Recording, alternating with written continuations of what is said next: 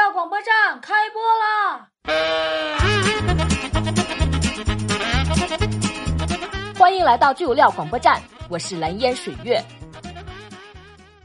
四年前的俄罗斯世界杯，名嘴白岩松曾经说过：“除了国足，其他的中国元素都去了。”这句吐槽让无数中国球迷心中五味杂陈。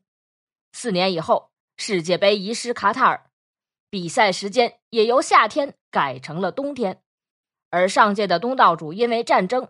连参赛资格都被取消了，唯一不变的是，中国男足凭借着稳定的发挥继续做壁上观。不过，发挥稳定的不仅仅是中国男足，还有世界杯上的中国元素。Amazing！昨晚卡塔尔世界杯正式拉开帷幕，虽然中国足球水平不够，来不了世界杯。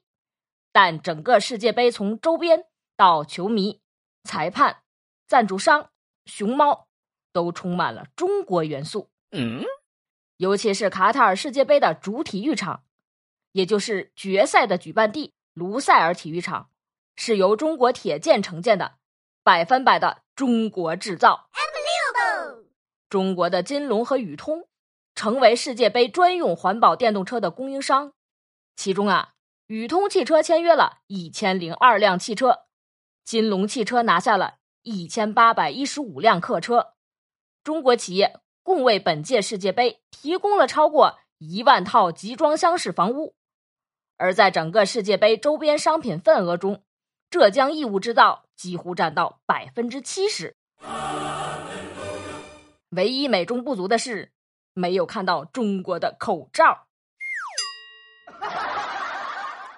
以上就是本期节目的全部内容，喜欢请点赞、订阅、关注，我是蓝颜水月，我们下期节目再见。